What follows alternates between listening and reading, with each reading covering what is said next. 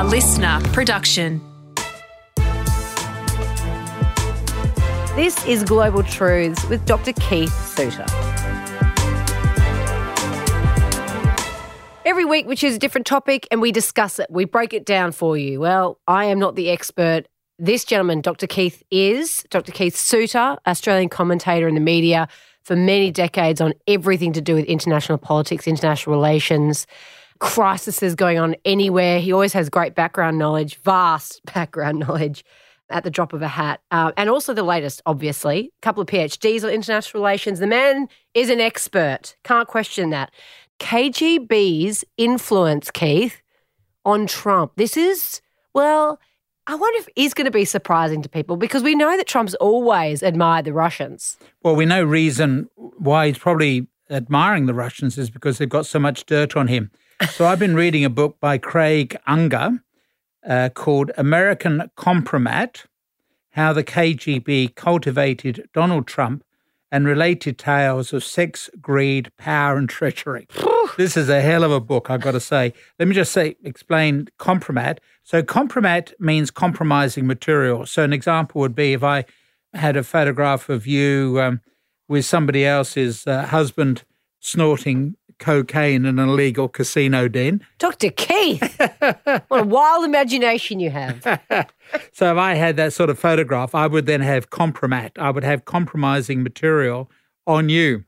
So that's the essence of this. I think that what ties the book together is the way in which it looks really at three people who lead fairly related lives, but also fairly separate lives. So you've got, obviously, Donald Trump, and he is there for the bulk of the book. But also others who have a walk-on part are Jeffrey Epstein and Ghislaine and her father, Robert Maxwell. So I think that probably in a few weeks' time when Ghislaine goes on trial, assuming she lives long enough to go on trial, I'm assuming she will die uh, before she goes on trial, or at the very least be will die during the trial. I think she knows too much on too many people. So Ghislaine's father was Robert Maxwell, who's covered in this book, and Robert Maxwell was somebody who was possibly spying for the Soviet Union, had his fingers in a variety of pies, and died a very mysterious death. He fell off the side of his boat and drowned. And so uh, he had a mysterious death. And then similarly, her boyfriend, Jeffrey Epstein, who also gets quite a bit of coverage in this book, he also, well, allegedly died of a suicide, but who knows how he perished. So that's why I'm assuming that Ghislaine, given what happened to her father and boyfriend, may not be long for this earth. She knows too much as well. There are too many people who would think they would benefit from her dying early. So this is a book about people getting dirt on others. So Jeffrey Epstein, we assume, videotaped a lot of the sexual activities that went on in his properties, which may have im- implicate a member of the British uh, royal family and other key players in American politics. So he obviously has got compromat, compromising material on others. In the case of Donald Trump, who uh, is the person who receives most of the coverage in this book, the argument is the K G B have got compromising material on him and therefore have been able to manipulate him over the decades. So this is a relationship that began at least three decades ago when he started to have dealings with Soviet agents based um, in New York. They were recruiting people. So they were there to look for people that could be won over to the Soviet point of view. So Donald Trump, the allegation in this book, is that he is an asset rather than an agent. So an agent is someone who deliberately goes ahead and spies for someone else, but like James Bond, if you like. No one's alleging that in regard to Donald Trump, but that Donald Trump is an asset. In other words, he's a person who looks favorably upon the Soviet Union, or now Russia, and was cultivated quite deliberately by the K G B, who figured that they could manipulate his arrogance and try to get deals from him. So um, thirty-odd years ago, with the Cold War at its height, Donald Trump decided he'd become the new peacemaker and work for a nuclear arms deal between the United States and Soviet Union. Total waste of time, total arrogance on his part to think that he could suddenly get involved in these negotiations. But the K G B led him on to think that he could play a, a key role as a global peacemaker, et cetera, perhaps ending up with the Nobel Peace Prize, et cetera. Total waste of time. But they're appealing to his vanity. Uh, the Russians were also in negotiations with having a Trump Tower built in Moscow in Red Square. Now, this was the height of the Cold War. The Soviet Union was not going to permit something that represented American capitalism being built in Red Square, right opposite the Kremlin. So that, that would simply not have taken place. But Trump was dumb enough to believe that his negotiations would lead him to be able to do a deal with the Soviet Union. So they just led him on. And then, of course, for his trips into Moscow, who knows what sort of material they might have collected on him, as well as the financial dealings. It's actually the financial dealings rather than any sort of sexual blackmail, which really intrigues Craig Unger. And in fact, Craig Unger says that the real scandal isn't what's illegal, it's what is already allowed under American law. It's what is legal.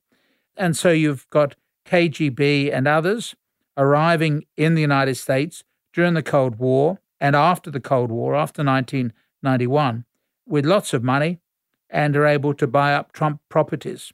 And so that was a way in which the Russians were able to influence Trump because of the uh, financial dealings.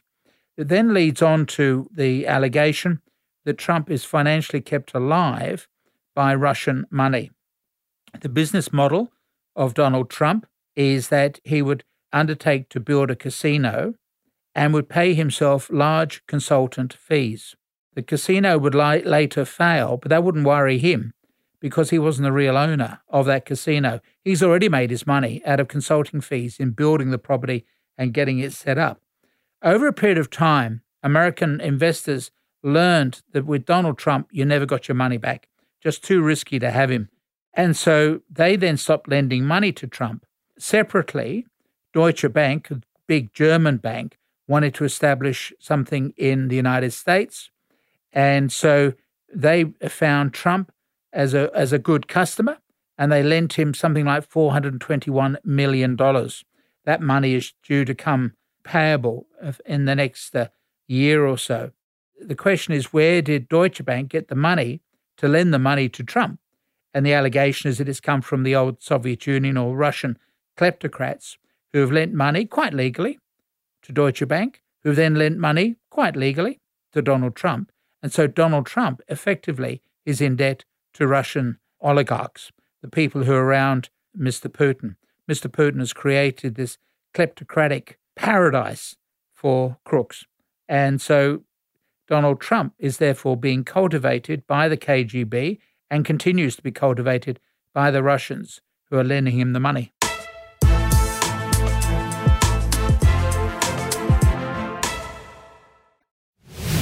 This is Global Truths with Doctor Keith Suter. We're talking today about a brilliant book that you're reading, which I'm going to go out and get it straight away because it's just intriguing. You know, the Russia and the Trump thing that people have been trying to get to the bottom of for so long, Keith. There's always been this, I guess, rumour about how what the Russians had on him, but this book sort of shines more of a light on it and it creates more of an understanding about what they do have.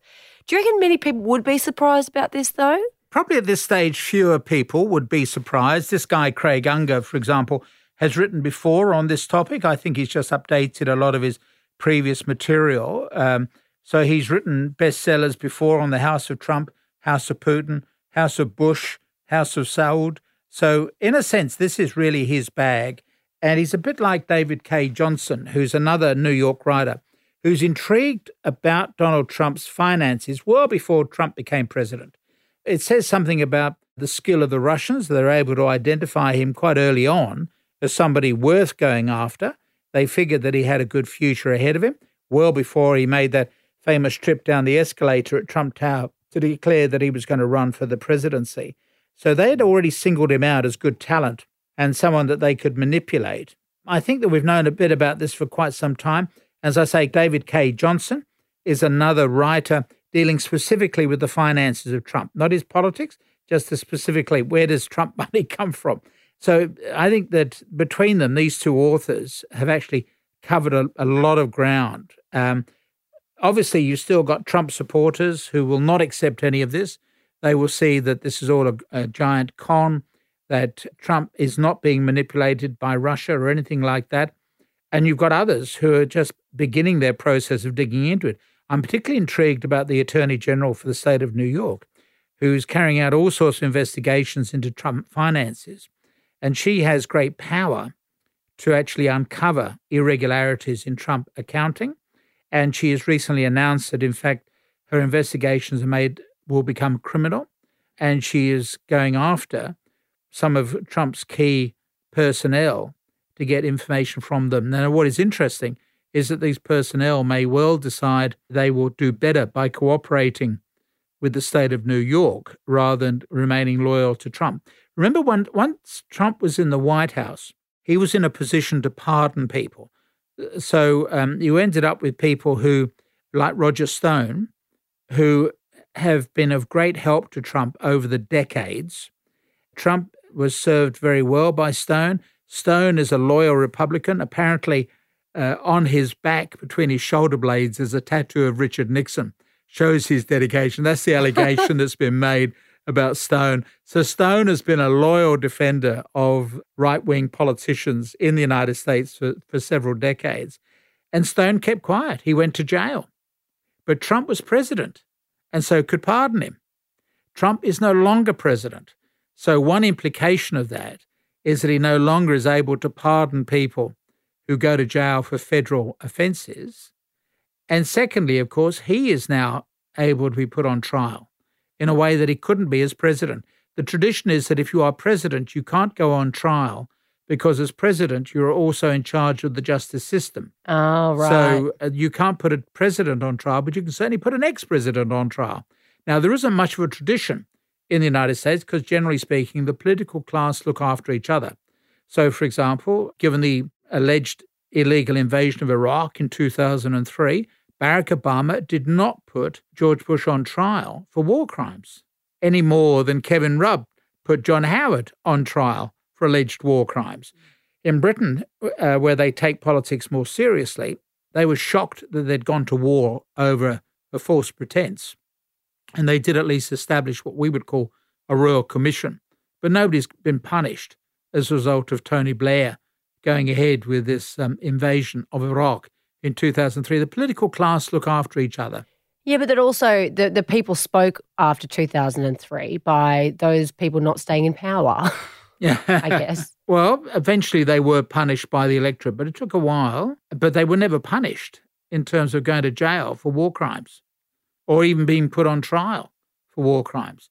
So this adds, I think if, if you're a supporter of the American Tea Party movement, Uh, not a blind Trump supporter, but somebody who's deeply suspicious about power in the United States, either if you're on the right or if you're on the left, this is the book for you because it just shows how the ruling elite, the political class, look after themselves, look after their friends. Which is funny because especially when you look at Trump's following in America now, it is very working class. It's a very working, yeah. And these are the people who are getting badly treated by the upper class and by the political class, but I'm amazed that they still remain so loyal to Donald Trump.